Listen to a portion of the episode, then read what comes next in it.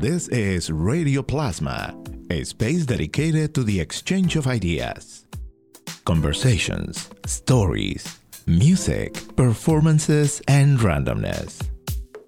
Listen at radioplasma.com. Also, you can find us on Spotify, Apple Podcast, Google Play, TuneIn, and Stitcher.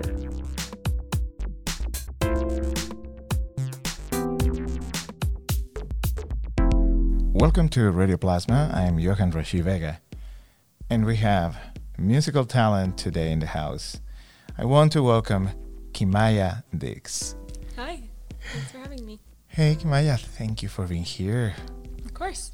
So exciting to have local talent because the idea of having a space like this is precisely to open up spaces for conversations and to showcase what's going on locally in our musical and artistic environment. So having you today is one of those great opportunities to enjoy of both a good conversation with you and to enjoy listening to your music performance as well. Well, thank you so much. I'm really happy to be here.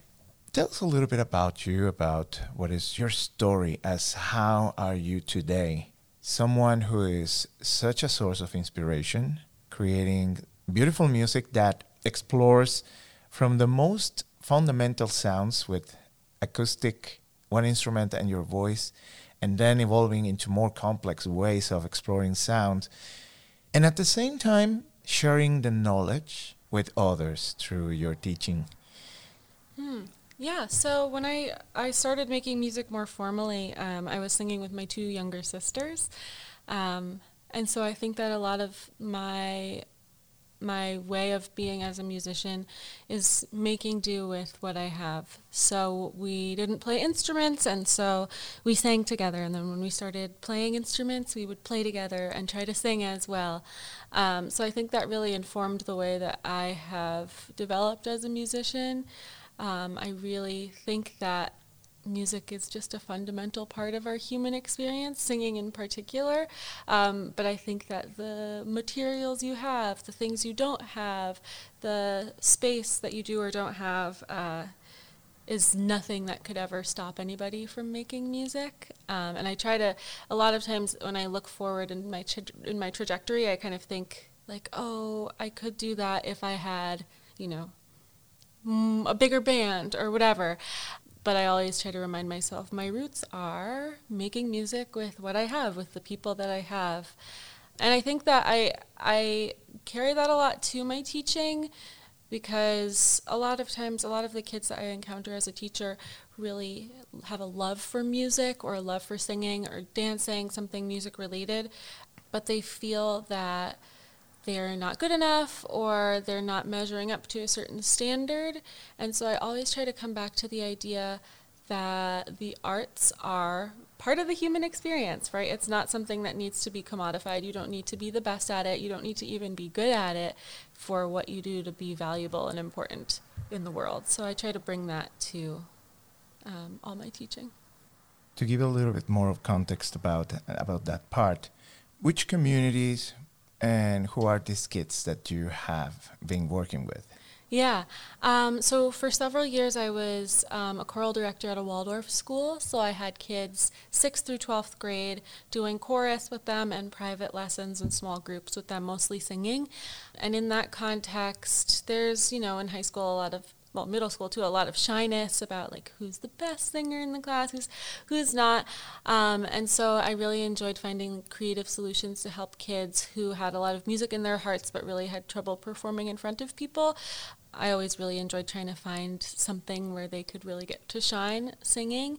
And now I mostly teach private lessons. So in my home, just uh, exploring music with children who love music. So for some kids, we do songwriting together. For some, we focus on singing. Uh, some we're doing guitar.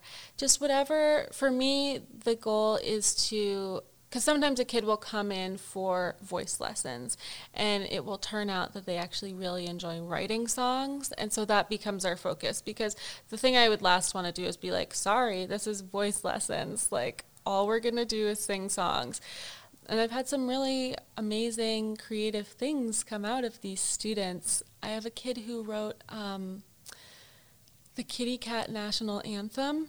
Like every song she writes is about cats or about death.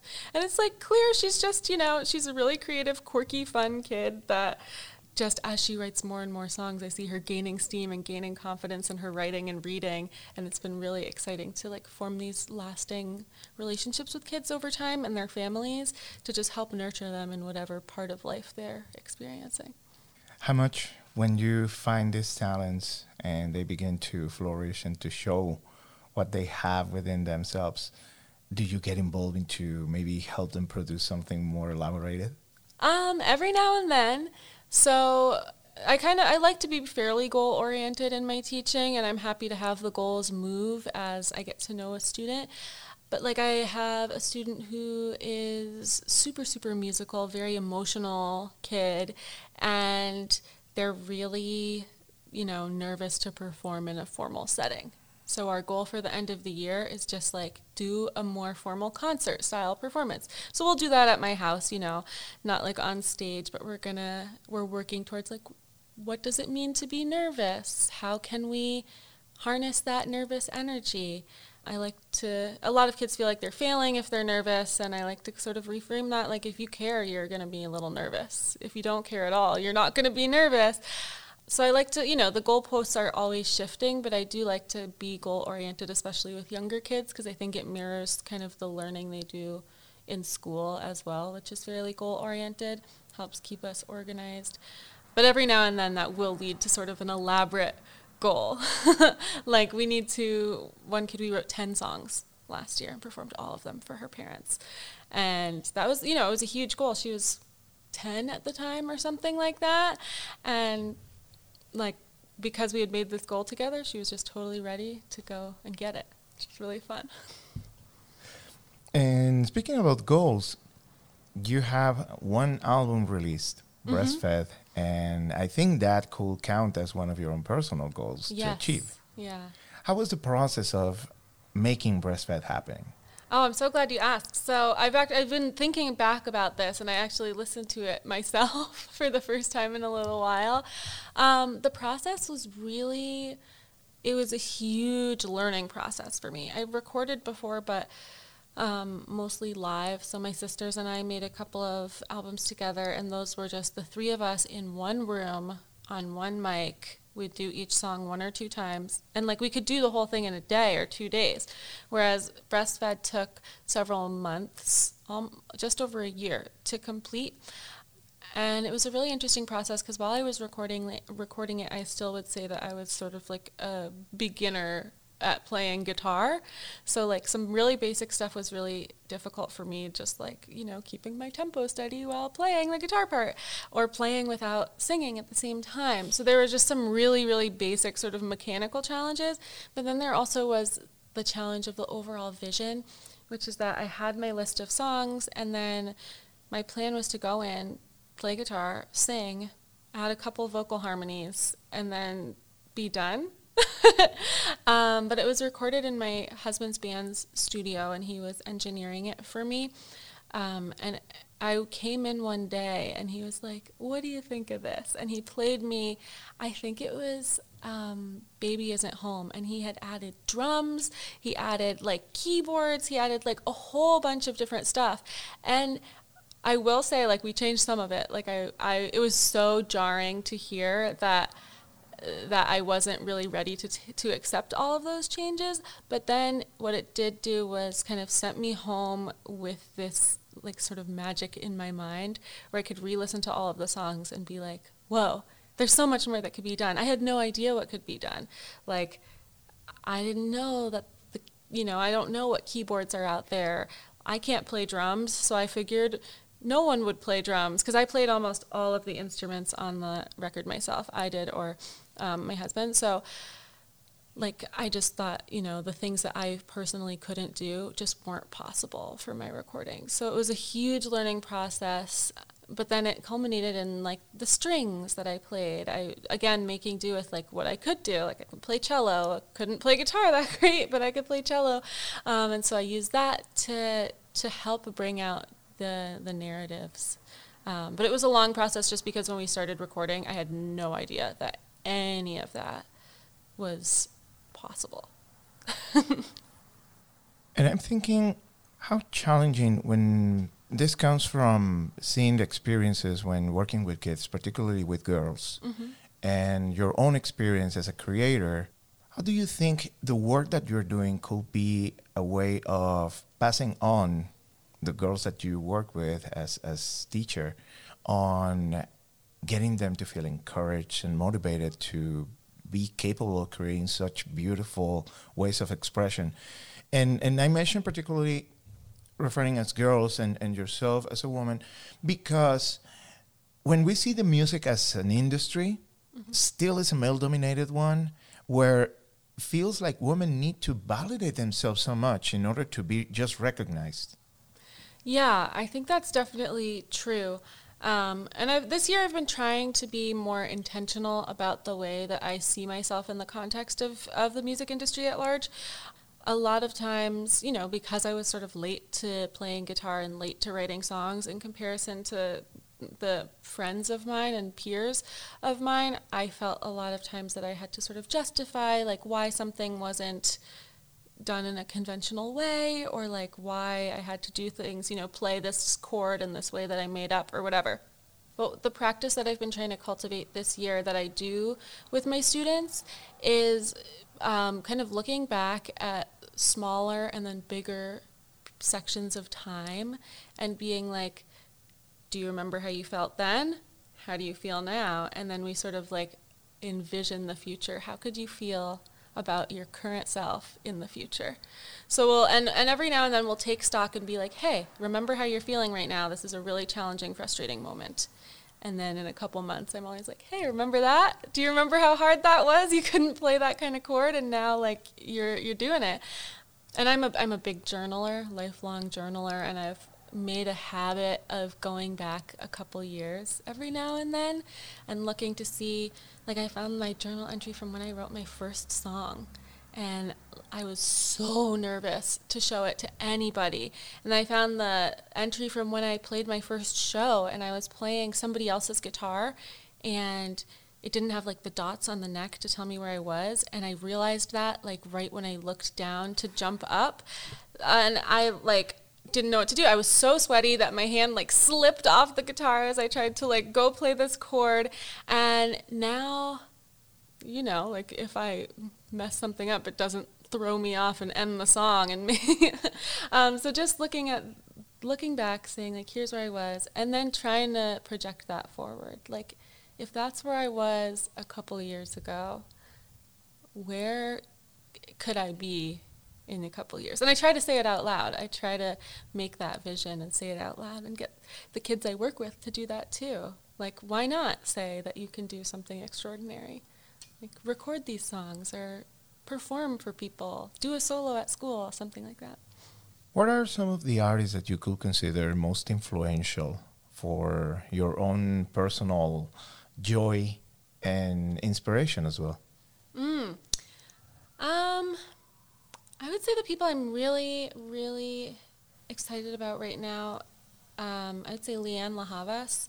She is, well, she has a beautiful voice and I really enjoy her songwriting, but I also, she's like somebody who I really look up to as a guitarist.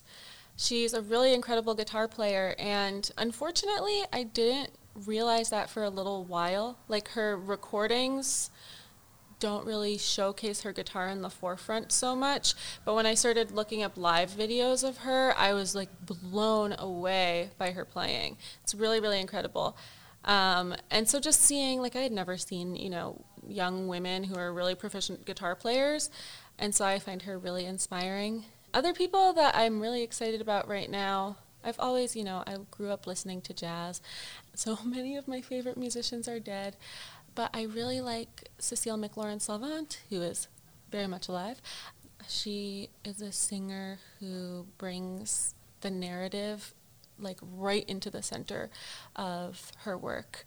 A lot of jazz songs, I think the lyrics are sometimes just really light, you know, not very meaningful, not much narrative, and she's been able to take those exact songs, those exact lyrics, and like dredge out rich meaning um, from the songs, which is really, really cool. What do you think are, at this point in your development as an artist and as a musician, some of the settings that you would like to explore more that you haven't done yet or haven't done enough? Hmm. I would say I really enjoy playing with a full band. So I did my album release show with a full band, and then I played again with the full band more than, you know, a few months later and I'm about to do my next full band show, just the third one. Um, but every time I do it, it feels better, and I really, really enjoy the feeling of being supported by a bunch of other people. Because for me, I play guitar so that I can sing to it. Like I don't really think of myself as like a guitar player, but I really love to have the support of other musicians so that I can focus on my singing because that's that's what I love the most. So I'm hoping that my next recording experience will be a little bit more intentional and have a little bit more of the full band feel as opposed to the more stripped down acoustic feel that Breastfed had. How is it for you to be able to perform? Particularly this year, uh, I've seen you, your name popping up in many different type of events all over the valley. How does that make you feel in terms of the exposure and the recognition and being that busy? Yeah, it, it's felt really great. And I'm really, really grateful for the opportunities that I've had because I try to stay really busy booking, but also a lot of times people have reached out to me to do um, events and different uh, performances that have been really, really exciting. so it feels, you know, I, I am a hard worker. I feel like some of that is paying off. Um, and it's just been really nice to get to know the people who support live music in the area. I'll see familiar faces over and over at performances, which is really exciting. Um, and I've also been able to find a, a nice balance, like how much it feels good to be performing. Like April this year, I did too many shows, too far apart. I think I played in in Potsdam, New York, uh, Burlington, Vermont, and New York City, like all in April with a whole bunch of other stuff in between. And that was just, that was a bit much for not being on a tour. Um, but I found like a really good balance for how much performance feels good, what gives me space to sort of recuperate and still write and be booking still. But yeah, this year has really felt special for me. It's like I made this goal to just do more shows and I wanted to do at least a show for every week of the year. And so far, I'm on track. So I'm really excited about that. Talking about goals, having one already set and being on, on track to make it to make it happen. Yeah, I'm really happy about. That's laudable. So, how can people get to know more about your work, to follow you, to get uh, information about your upcoming shows, and of course, to enjoy your music? Um, I would say the best way is probably my music Instagram. It's just Kimaya Diggs, um, or Kimaya Diggs Music. you look up my name. I think I'm the only Kimaya Diggs in the world, as far as I know. Um, I keep the most updated information there. And then I also have a music Facebook page, and then I have a website, which is kimayadiggs.com. Um, and my music is all over the place. It's on Spotify, iTunes, Google Play, everywhere where you would um, be able to find music.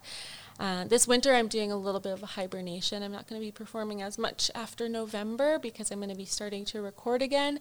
But there will be some videos coming out and stuff like that, even though I won't be performing outside the house. What's in your mind about the new recordings?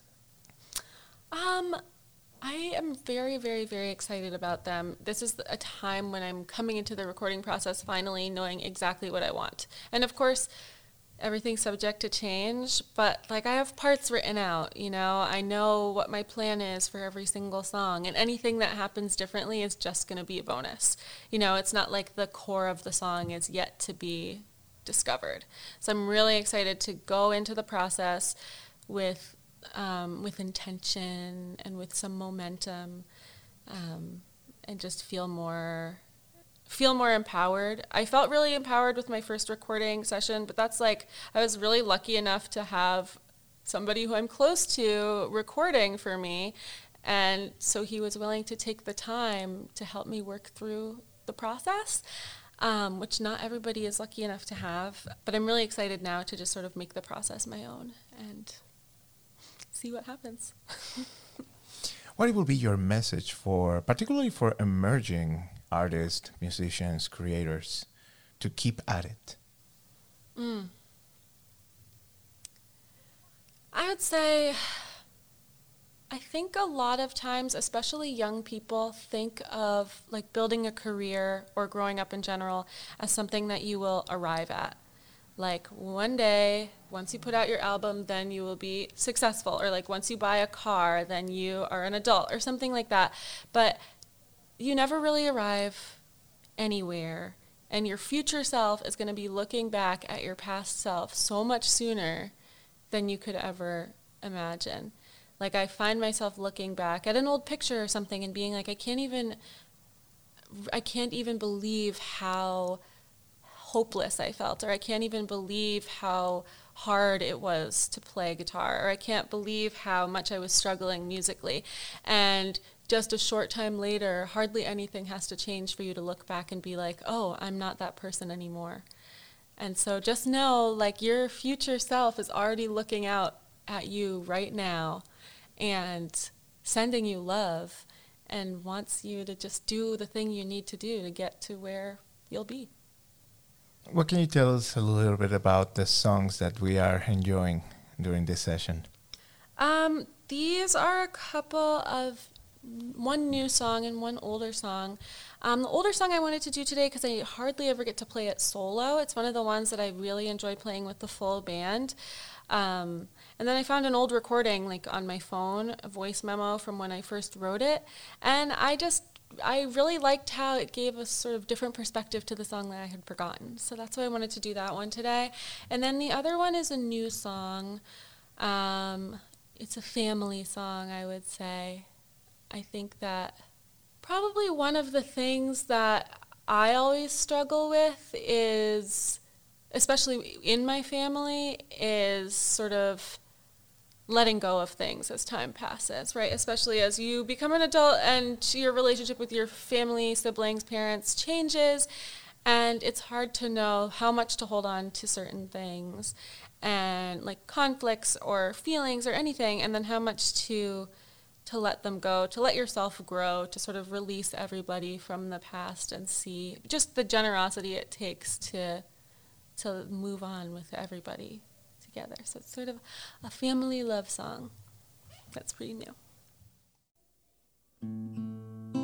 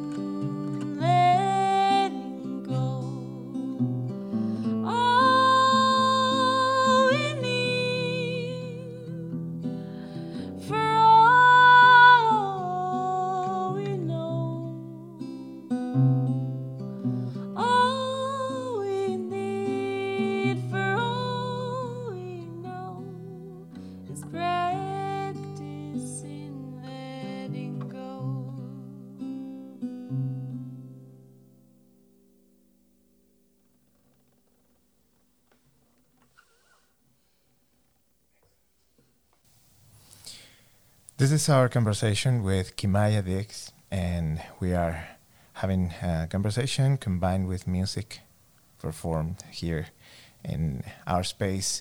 We are doing a different type of setting up today, and we are doing the interview at the Cowork 92 space and then inside the New England Media Lab studio, just to play a little bit with moving around the spaces and getting acquainted based on the circumstances. And because, yeah, it's fun. Kimaya, anything else that you would like to add? I don't think so. Thank you so much for having me.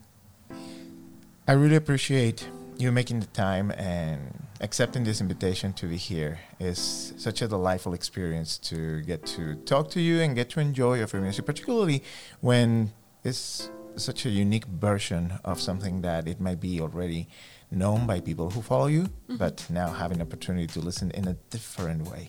Well, thank you. This is our session with Kimaya Diggs here on Radio Plasma. All the information on how to follow up all the activity through her music, recordings, and upcoming events is also available in the posting of this session on our website, radioplasma.com. Also, don't forget to check out the videos filmed and directed by Luis Salazar, featuring Kimaya Diggs performing in our session on Radio Plasma. With this, we conclude our session that has been recorded at Gateway City Arts in Holyoke, Massachusetts. I'm your producer and host, Johan Rashi Vega. Thank you for listening.